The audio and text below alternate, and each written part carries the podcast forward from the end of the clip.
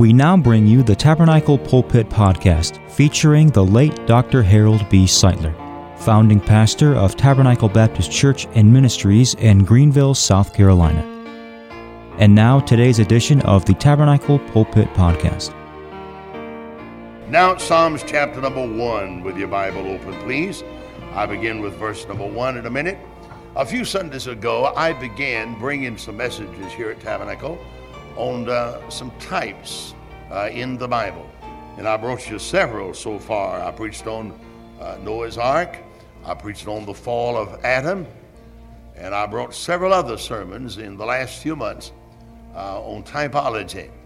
And I want to bring you another message tonight along that general line of thought. It's a fascinating thought to me and a fascinating theme to see how the gospel is interwoven and enfolded in all the Word of God. Sometimes chapters that we read and read casually, and we say, Well, I don't see anything in this particular chapter. Uh, and then again, you read it and it, it'll project itself to you, and you say to yourself, Why didn't I see the truth in that verse a many, a many a day ago? The Bible abounds with many instances like that. The gospel enfolded, and sometimes can become unfolded as the Spirit of God leads us and as we study and meditate upon the Word of God. I want to speak to you tonight on this subject. Christians are like trees. Born again Christians are like trees. And that may sound a little bit strange to you, but I think you'll see it after I get into the message. Born again Christians are like trees. In Psalm chapter 1, blessed is the man that walketh not in the counsel of the ungodly, nor standeth in the way of sinners, nor sitteth in the seat of the scornful. But his delight is in the law of the Lord, and in his law doth he meditate day and night. And he shall be like a tree planted by rivers of water, that bringeth forth his fruit in his season. His leaf shall not wither, and whatsoever he doeth shall prosper. The ungodly are not so, but are like the chaff which the wind driveth away. Therefore the ungodly shall not stand in the judgment, nor sinners in the congregation of the righteous. For the Lord knoweth the way of the righteous, but the way of the ungodly shall perish. In verse number three, and he, the blessed man, that the psalmist is talking about in verses one and two, he shall be like a tree. And there's the subject. The blessed man shall be like a tree, which is planted by the rivers of water, that bringeth forth its fruit in due season, and his leaf shall not wither, and whatsoever you doeth shall prosper. The Christian are like, uh, is like a tree. The born again man, like a tree.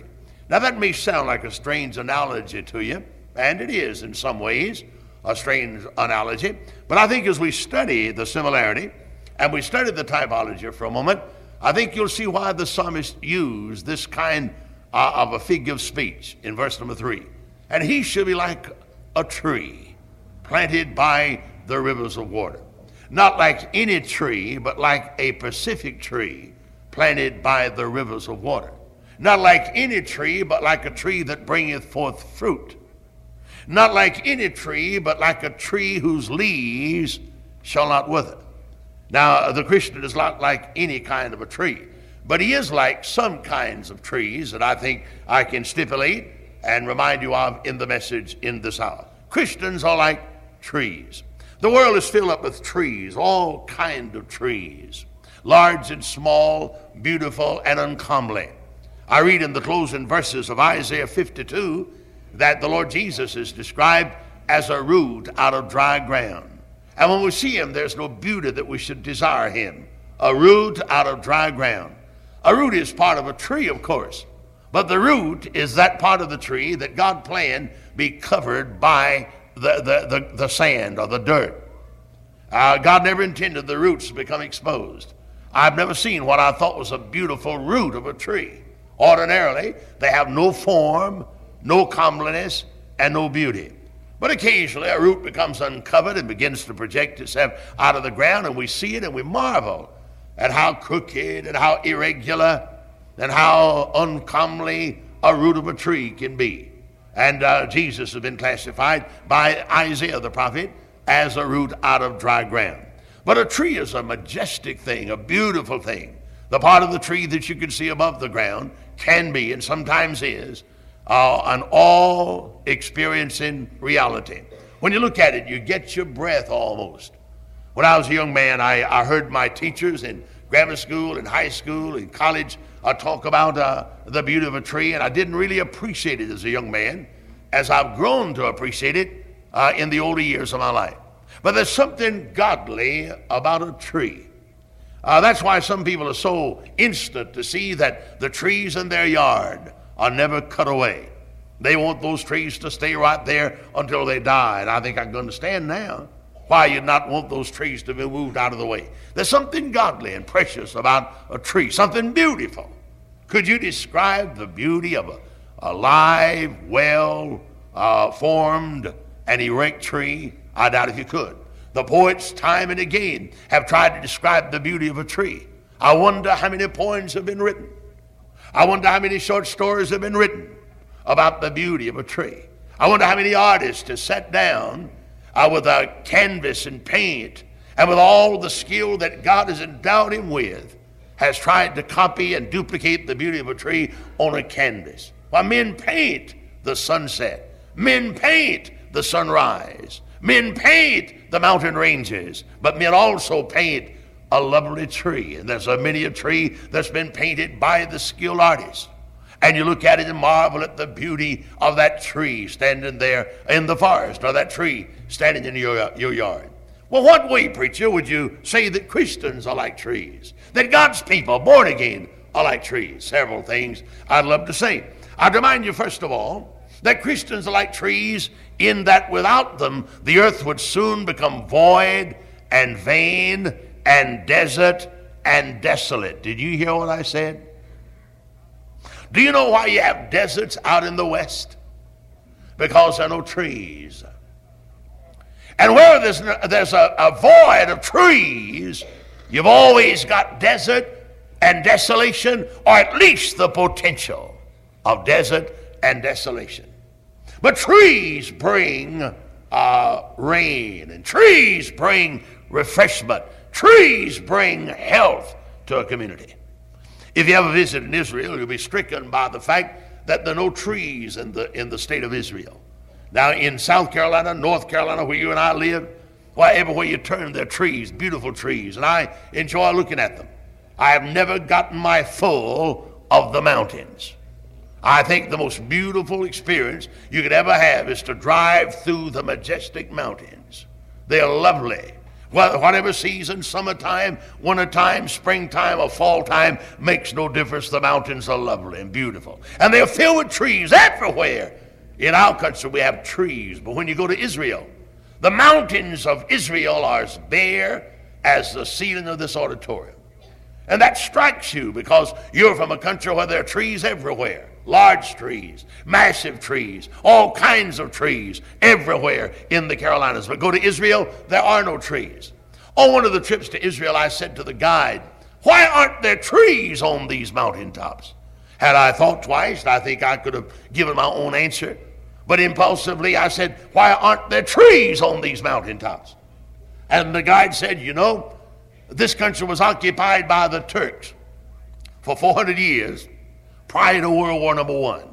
Well, that I knew from 1517 down to 1917, Turkey occupied the land of Israel. And the guide said the Turks cut all the timber down and cut all the trees down and shipped them into Turkey and used the lumber in Turkey.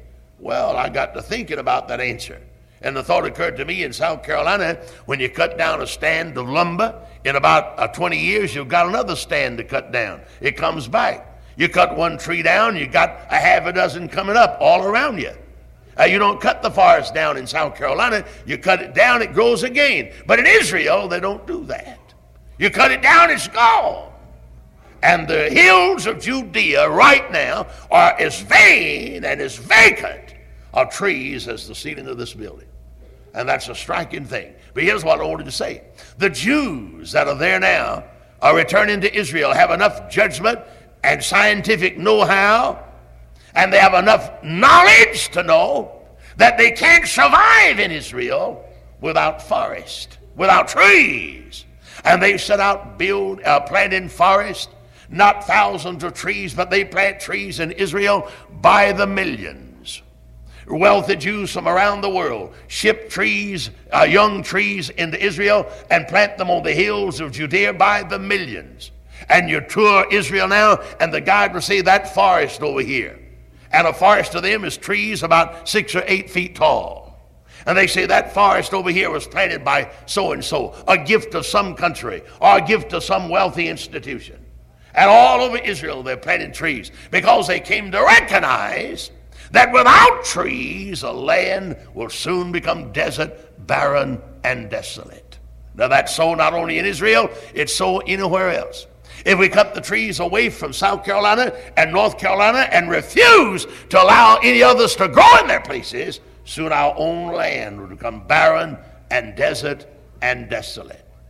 You see, trees are necessary, for without them, the earth would soon become barren and desolate. Now, you know exactly what I'm going to say, don't you? You're running ahead of me in my sermon. I want to say to you, in spite of all that the world might say contrariwise, I want to say to you, in spite of the fact that sometimes I know God's people are misunderstood and criticized unjustly, that this world without God's people would be a vain and a barren and a desolate world in which to live. If there were no children of God in Greenville, I'd recommend to my wife that we move away on tomorrow. And enough of God's people moving out of Greenville would soon turn this place over to hoodlums and crooks and nobody could survive in Greenville County were it not for God's people, the salt of the earth. And I wouldn't want to live in a land, no land, not even America, were it not for God's people who Jesus said are the salt of the earth and the light of the world. Without them, any land soon becomes barren and vain and waste. Now, that's so of a city. I think that's one of the reasons large cities are in the condition they are as far as crime and sin is concerned. We don't have the percentage of godly people in the major cities. Our cities these days are being built up so rapidly. Our apartment complex and housing complex all over the area rising so rapidly. And into those buildings move all kinds of people and sometimes the most vile kinds of people who care nothing about Greenville except their paycheck that they might earn from week to week. Uh, they wouldn't care if Tabernacle burned to the ground. If all the Christian radio programs went off the radio, they would care not, you see. But I say to you that any city without God's people will soon become barren and desolate and a waste community. Would you like to live in Las Vegas? I've never been to Las Vegas, and I don't have any desire to go. Now, the gamblers go, and the drinkers go, but I have no desire to go to Las Vegas. I'm sure that there are good people in Las Vegas. But from what I can read about the city and learn about the city, the percentage of godly people in Las Vegas is way down below what the average city would produce. And as a result of that, you've got an open city with open prostitution, with open gambling, with open bear, bear, bear lounges and, and, uh, and bar rooms. Everything open, wide open. Help yourself. Now, nobody want to live a rare upper family in Las Vegas. No or any other city like it. Not at all. Now, a child of God, give him credit for his due. The child of God is salt and light. The child of God is a force of godliness and righteousness in any community. Whether the community is willing to admit it or not, it's a fact. And I think we ought to concede that fact and give recognition where recognition is due. Christians are like trees, and that without them, soon the country becomes desolate. Number two, Christians are like trees in that they produce rain. I said to you a moment ago that forest makes rain, makes far rain. That's one of the reasons our government is so concerned about planting new forests when they go in and cut down timber, cut down pulpwood. Uh, they uh, insist that new timber be planted, new pulpwood be planted, because our country has come like Israel to recognize that the trees and the forests produce rain, and rain is so vital to the prosperity of any nation you know and know it well. God's people, like trees, produce the rain of revival. God's people, like trees, produce the rain of blessings upon a community. You know, God says He sends the rain upon the just and the unjust alike. Have you ever thought what Greenville would be if there were not God's humble people in the city? Now, the unsaved crowd would not concede it, but they reap a many a blessing poured out upon Greenville because of God's people within its gates. Now, of course, the drinkers and the cussers consume that blessing and they never recognize God's people. But the reason that blessing comes oftentimes is because of God's people who bring the rain of revival and the rain of blessings upon a community. Whether they're aware of it or whether the community is aware of it or not, the fact remains Christians produce the blessings of God. And the more the Christians, the more of the blessings of God upon a community. The less of Christians, naturally, the less of the blessings of God upon a community. And I'm not talking about material blessings altogether. I'm talking about spiritual blessings and spiritual benedictions. Uh, Christians produce those and bring them upon any community like a mighty tree. And how like trees we are in that aspect. Then again, Christians are like trees in that the tree has the ability to heal itself of any hurt that might be inflicted. That's an amazing thing. Sometimes men out in the forest uh, will carelessly or accidentally wound a tree, a young tree, with an axe or with a machine. The bark is knocked off, the skin is knocked off the tree, and they don't take any time to do anything to that tree uh, in the way of healing that wound. But the tree has the ability, if left alone, to heal itself. What boy of us has not walked through the forest and looked at a tree with a great uh, gaping wound upon it, maybe made by lightning, or maybe made by some woodsman's axe. There's a gaping wound upon that tree that was inflicted, say, five, six, seven years ago. And when it was first inflicted, uh, six or eight inches of the tree was exposed to the elements. But slowly, and season by season, that tree began to close the wound. And if left alone, in a few seasons, that wound will be completely closed up, and a new bark will be covered, covering that uh, wounded place. Now, the tree can do that of its own ability without the help of a single person around. Christians are like that. You listen at me now for a moment. When the child of God becomes wounded, as sometimes we are, you're wounded heavily and sorely by a harsh word, or by a slanderous word, or by a wicked attitude, or by misunderstanding. Uh, you're cut and wounded sometimes by your family, sometimes through a neighbor, sometimes, God forbid, sometimes in the church circle. You're wounded and hurt.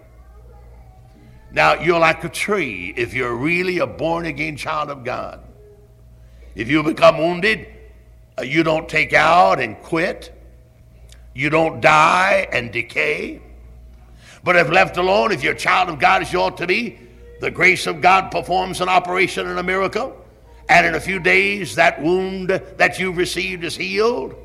There's no ill will, there's no hatred, there's no malice in your heart toward that one that might have opened the wound because God healed it. And it's healed from the inside, not from the outside, but healed from the inside. And slowly that heal will actually completely cover the wound if left alone. Isn't that an astounding thing? You don't knock God's people out. You afflict them and they'll rise to their feet again. You slander them, but they'll keep on singing Amazing Grace, how sweet the sound. You despitefully use them, but they'll keep on serving God and being loyal and faithful to the Savior nonetheless. You're not going to cause them to quit. You may wound them, but God's given to him inward grace that will heal the wound from the inside, and he'll press on and keep on being what a child of God ought to be. Christians are like trees in that respect. There are no, there are no fatalities in God's army. Now, may I say that again? There are no fatalities. There are many casualties, but there are no fatalities. There has never been one child of God so wounded until he became a fatality. Not a one. You may be wounded deeply and sorely, but you'll recover if you're God's child. And you may say to yourself, I can never survive this. I can never get over this. But you do survive it and you do get over it if you're God's child. Wounded, He'll come through. Sometimes we might be wounded by grief and heartache. When I had the, the heartache and the tragedy in my own life, from the desolation of my soul, I cried, Lord God, how can I survive? An experience like this? How can I preach the gospel of peace and the gospel of grace from an experience like this and from a heart that's been broken into a thousand pieces? How can I stand before a congregation and declare that God's great and God's gracious? I said I can never survive this. And I was honest in that. I was sincere in that. I can never survive it. This is, this is the end. And I actually began to think and ponder how I could resign the ministry and get away from it. Actually, now, now don't, don't indict me too hard unless you've been through the experience. Now, if you've been through that experience and you didn't have those thoughts, then you indict me all you may and then pray for me. But if you have not had that experience, then you withhold your criticism, please. And you withhold your judgment. And I hope you'll withhold it for all your life. I hope you'll never learn it from experience. But when a man's plunged into that kind of a valley and that kind of a heartbreak, a thousand questions comes to his mind, and he cries out, Oh God, have you clean forgotten me? What's wrong? Why have you forgotten me? Why, Lord, why?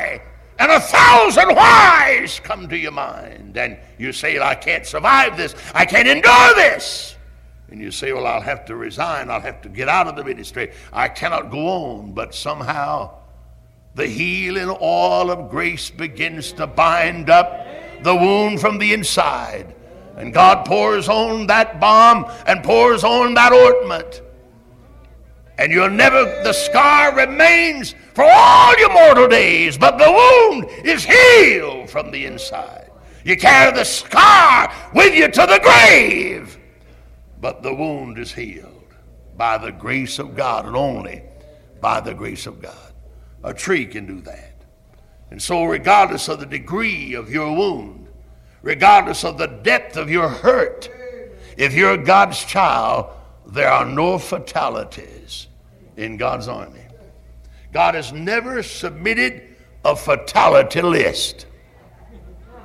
And neither has God ever submitted a prisoner list. The devil has never imprisoned one of God's children. And the devil can't kill one of God's children. There may be many casualties, but there'll be no fatalities. You can rest assured of that. Like a mighty tree, the child of God will heal himself from the inside once he's wounded matters not how deep that wound may be. I take courage in that. Let come what may. I take courage in that. Cast down but not forsaken. Thrice was I shipwrecked, but I'm still going on, said the Apostle Paul. I was cast outside the wall for dead, but got up and walked away. I faced the lions of Ephesus, but God delivered me. I was a hungry, but I have never famished. I have had friends desert me, but the Almighty has never deserted me, Forsaken and cast down, but not forgotten. Not so bad to be cast down when God reaches his hand down with you and picks you up by his mighty arm, is it? It's not so bad to be cast down when God leans over and whispers sweet things in your ear and says, Press on, son, it'd be better down the road a bit further. Not so bad at all when God gives you that kind of grace to endure in the hard places of this journey. Like the mighty tree, the child of God has the ability to heal himself from the inside. And then, number four, the Christian is like a tree in that they cannot survive. They cannot survive apart from their source. Now you dig up a tree. He may be a large, it may be a large tree, a massive tree, with a great large trunk with many uh, uh, branches.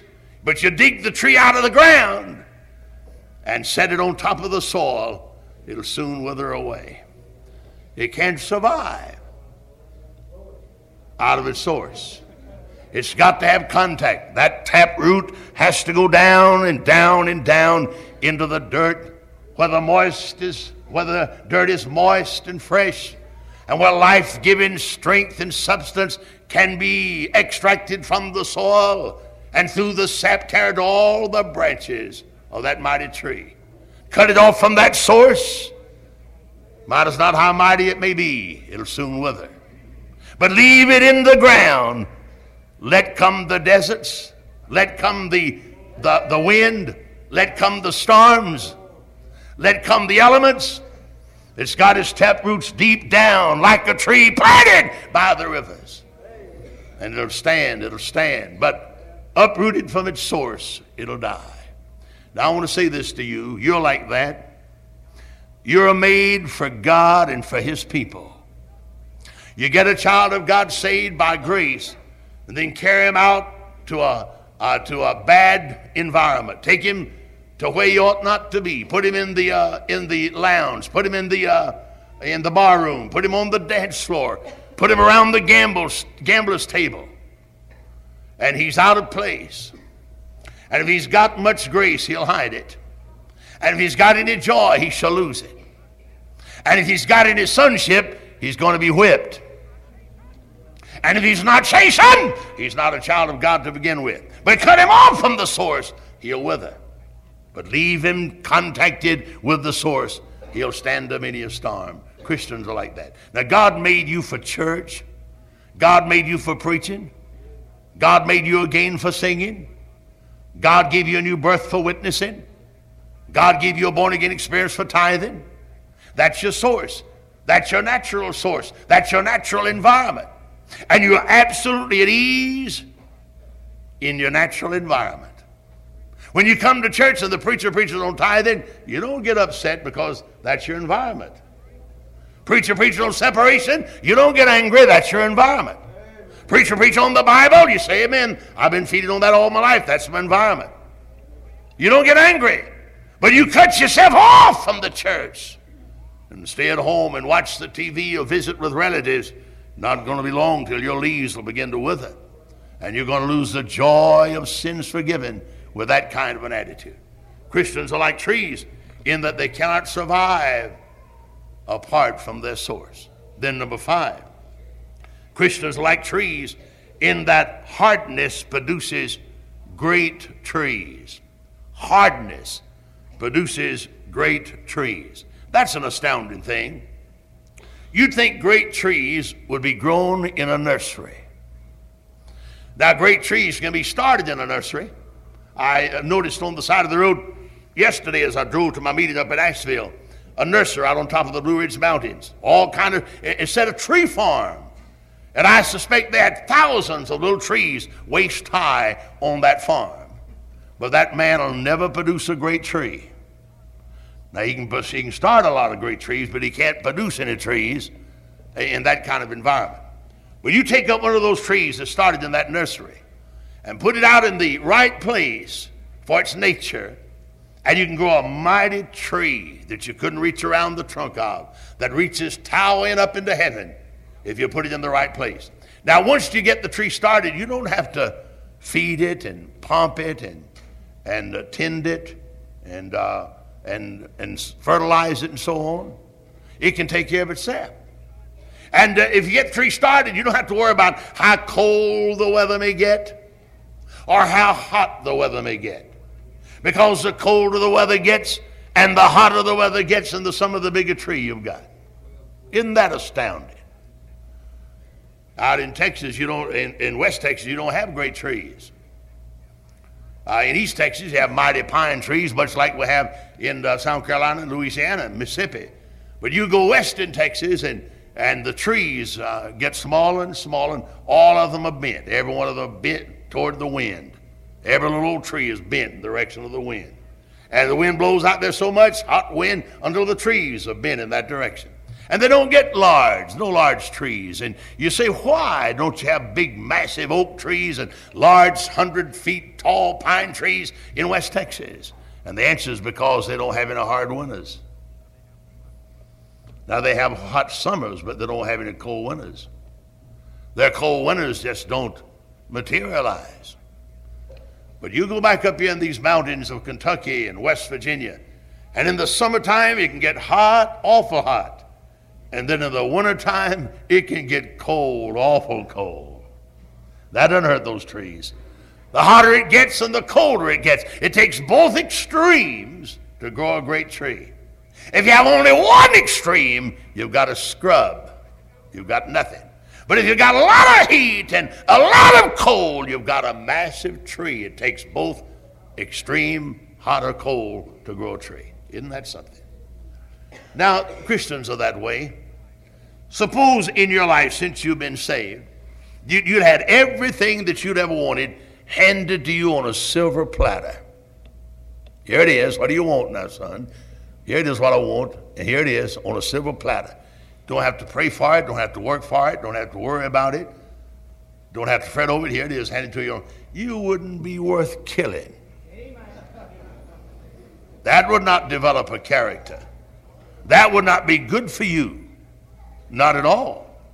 These young fellows come to the Bible Institute, and, and I want them all to know that it's a real joy, as far as I'm concerned, and Brother Aiken is concerned, and the other uh, faculty members, to have these students in our Bible Institute.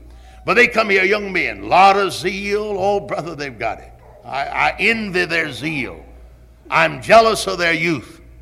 I'm envious of their strength. They come here all fired up and zeal, filled with zeal. Now, it wouldn't be good for them if I had a magic wand and I could wave that magic wand and, and put all these boys right down in the midst of a, a flourishing church and everything be handed to them. They got an automobile allowance and they have a $12,000 a year income and they live in a $40,000 mansion. And uh, they, have every, they have an assistant pastor and a, an assistant to the assistant, and they have uh, four or five secretaries in the office, and they have a, a youth director, and they have this and that, and they have a paid vacation, and they have all the expenses paid, gasoline allowance paid. That wouldn't be good for these fellows. You think it would be, but it wouldn't. It's just not best that you have it come that way.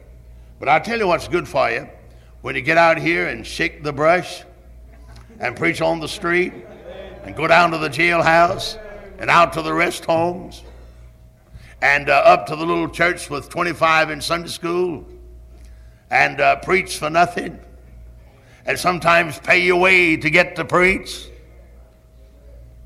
That's good for you.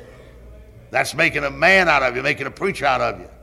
That's doing something for your character that nothing in the world can do quite as good as that kind of experience.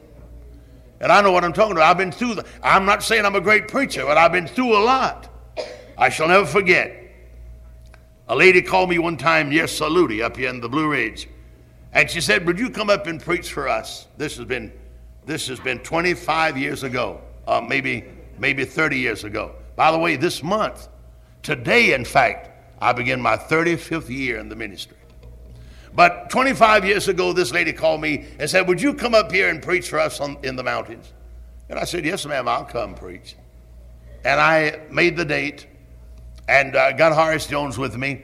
And we drove, I was living, I was living on uh, out off the Lawrence Road. I was pastoring at Pelham and living here in the city. And we went up to that. She told me how to find the place. She said, she said, You come to Saluda. We'll have somebody meet you in Saluda. And so I drove to Saluda with Brother Horace. And they had somebody to meet us in that little town there on top of the Blue Ridge. And he said, Now, the man that met us said, You just follow me and we'll carry out to the little church. And I fell in behind the man. He drove and drove and drove and drove and drove. And we left the paved highway and drove on dirt and kept on driving, kept on driving, kept on driving on dirt and the roads got more narrow and more winding, and I thought we'd never arrive. Finally, we came to a clearing, and uh, two or three little houses on top of the mountain. And off to the side was a little shack of a church. And you believe me, that's literal. Made out of secondhand lumber. I doubt seriously if it was as large as this choir. I doubt if it'd seat 50 people. Had uh, burned uh, uh, uh, uh, sheet, sheet metal tin as a covering for the roof. They had benches made with no backs, just a bench to sit on. And the piano had never been tuned in the last decade, I'm sure. And they didn't have any windows, uh, glass windows. They had shutters. And they opened the shutters, and people would look in through the window. Half a dozen or so, a dozen people came in and heard me preach. And I was really let down. I'll tell you, I was dragging low that night. But I prayed. I said, Now, Horace, this, this, is, a, this is a very humble situation up here. And, and uh, let's do our best now. I want you to sing tonight as if the angels sat on these pews. And then while I'm preaching, you pray for me that God will help me to preach like Gabriel was saying amen and the amen called. And I was dead earnest about that. And I believe the Lord heard my prayer and heard Brother Horace Jones' prayer. And I never heard him sing No one would care for me like Jesus, so beautiful in my life. Just blessed me and warned me. And then when I got to preach, I had great liberty and freedom and power. And I preached and had a good hour of preaching to those mountain people, 25 of them maybe. So timid and shy, some of them wouldn't even come inside the building, looked in through those openings in the wall. When I finished the meeting, said goodbye to that little crowd of mountain people. One of them, one of the ladies put a, a brown candy bag in my hand with what I knew was some money. And uh, it was round at the top, and she said, This is the offering. Well, I know it couldn't have been much. It couldn't have been over several dollars. And most of it, it seemed to me, was in small change. As I felt it in my hand, I thanked her and said, God bless you. And Horace and I drove off the mountain almost in silence. And down the road, I laid that little brown bag in his lap and I said, Horace, you can have the offering. And uh, I, till this day, don't know how much the offering was. But I, I thought to myself, this is not much of a meeting tonight. But then I, the thought occurred to me, and as I rode off the mountain, God seemed to speak to he and uh, to Brother Jones and to me, and, he, and God seemed to say, "Now, son, you didn't get much pay tonight, did you?" And you didn't have a nice, beautiful building to preach to and a large congregation of people. But, son, these are my people. They love me. And God seemed to say, I appreciate you coming to me and preaching for them. And God seemed to say, I'm going to pay you off when you get to heaven. And by that time, I was feeling better. And I said, Horace, we didn't get much payday tonight, did we? But I said, when we get to heaven, God's going to remember this little shack on top of the mountain. And we'll get our pay when we get to heaven. And that's how preachers are made. And you don't make preachers any other way. There's no hurry up process, there's no abbreviated process. Preachers are made by the grind of work and disappointment. And it's good for you sometimes to have to sweat and toil for every inch of progress that you make along the way. It seems like a hard world and a cruel world, but it's not. That's God's way. And Christians are like trees. In that harder the way, the harder the, the weather, the better Christians you become. And the harder the weather, the bigger trees grow. The taller pines grow, the harder the weather. You go up on top of Newfound Gap, in the Smoky Mountains, you reach what they call a timber level.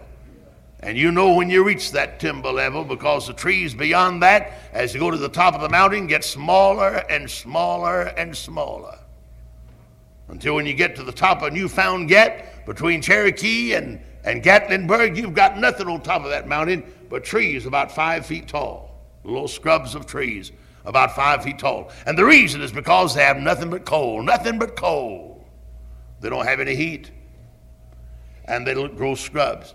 But get off the mountain down to the valley where they have heat in the summer and freezing in the winter, and you've got mighty trees, you see. Hardness! Hardness makes great trees. And hardness makes great Christians sometimes. Then, number six, Christians like trees in that they're bent is always upward. Their bent is always upward. I've told this story, I think. Years ago, I was preaching in eastern North Carolina in a meeting, and a fellow in the church had a nursery, and he had a spruce pine. I've always thought spruce pines to be beautiful. Don't you agree with me? I like an old long leaf pine. I even like a short leaf pine like we got in Greenwood County. But I think a spruce pine is majestic. And I've always loved a spruce pine. So I said to that nurseryman, I want, I want to buy two of these spruce pines from you. And they were small, about waist high, and I bought them. They were bundled up. I put them in my trunk of my car and brought them from eastern North Carolina. And I put both those spruce pines out in my front yard. And that's been a good number of years ago, nearly 20 years ago, I guess. And uh, they began to grow. They lived. And then all of a sudden, one of those pines got disease somewhere and, and it died. The top of it died. It started dying at the top. And, and finally, the, the main branch that reached up, just all the branches from it just died. And I despaired. I said, the other seemed to survive and still is surviving, both of them, in fact. But the other didn't have the problem. And so one day I said, the only hope is to cut that dead part of the tree out. So I took a saw, and, and uh, by that time it was about head high, and I cut the top of that spruce pine out and left it just about knee high a little bit with some branches going out, no center shaft reaching up, and it was about the most uncomely thing you ever saw. But at least those branches down in the bottom were still alive. And it reached out like a like a, some kind of a shrub of, uh, of some type. Some type. Uh, it, it lost the glory of a high towering spruce pine, and I was rather ashamed of it. But I knew it was going to die if I didn't do something, so I cut the top out. But I was a little bit ashamed of it. But I went on my way. And then one day I got the surprise of my life. I just happened to look out of my window at that little spruce pine, and I found out that one of those side limbs had begun to turn this way. And by the time I noticed it, it was almost straight up. And I said, that, look what's happening. One of those side limbs that did reach out this way begun to turn this way. And would you believe me that the largest tree I have in my yard, the highest tree I have in my yard right now, is the one that I cut off and it nearly died. And that side limb turned upward, and now it reaches above every tree I've got in my yard. The bit of a tree is always upward. And if you turn the rope loose and let it go like nature wants it to go, it'll go that way, right up. And if you make it go any other way, you have to tie it. Turn it loose and she'll grow right up toward heaven, reaches up toward heaven. Now, Christian is like that. Cut him down. He'll get up with his face torn toward the sky. Afflict him. He'll lift his face toward the sky. Let the devil manhandle him. He'll turn with his face toward the sky. His bent is in that direction, always in that direction The child of God is like the tree, and that his bent is always upward. And you can't make it any other way. The tree will turn itself. You don't have to make it turn upward, it'll turn itself skyward. And so, the child of God, you're not going to get the child of God to walk around like a pig with his head turned toward the ground. You get a man born again, he's going to look toward the stars every once in a while and wonder which one of those stars is the throne of God. He's going to turn his head toward heaven if he gets born again. But then, last but not least, a tree is like a Christian, or a Christian is like a tree in that they cannot grow in a strange environment. You take a tree out of its natural environment, it'll die. And the child of God can't be normal and natural in a strange environment. But you take a child of God and put him in the environment of a local church, put him in the environment of preaching, in the environment of praying and singing that's his natural climate. And he'll flourish in that. He'll get he'll wax fat on that because that's his natural climate. As old Buck Hunter says, he'll get climatized. Now don't hunt that in the dictionary. That's Blue Ridge Mountain talk. But he says that's he'll, he'll get climatized. And once they get climatized, they're all right. But you can't climatize those trees I'm talking about. They have to have the mountain, they have to have the thin air of 5,000, 7,000 feet elevation to survive, you see. So Christians are that way. Out of their natural climate, their natural environment, they cannot survive as they ought. He should be like a tree planted by the river. Now I want to be the child of God, like the tree that you take a second look at. Have you ever found yourself just looking at a tree? I have many times in my life. I've seen beautiful trees. And when you see a beautiful tree, let it be an oak or a pine or what have you, when you see a beautiful tree, it catches your attention. You want to keep looking at it. Just feed your eye upon its beauty. Only God could make a tree. Only God could make a Christian. And we should be like trees planted by the river. God grant we may be that tree that demands a second look when people pass by. May we stand with our heads bowed and eyes closed. Everybody standing.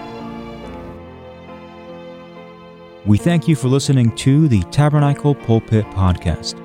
If this sermon was a blessing to you, please share and invite others to listen and join us next time on the Tabernacle Pulpit Podcast.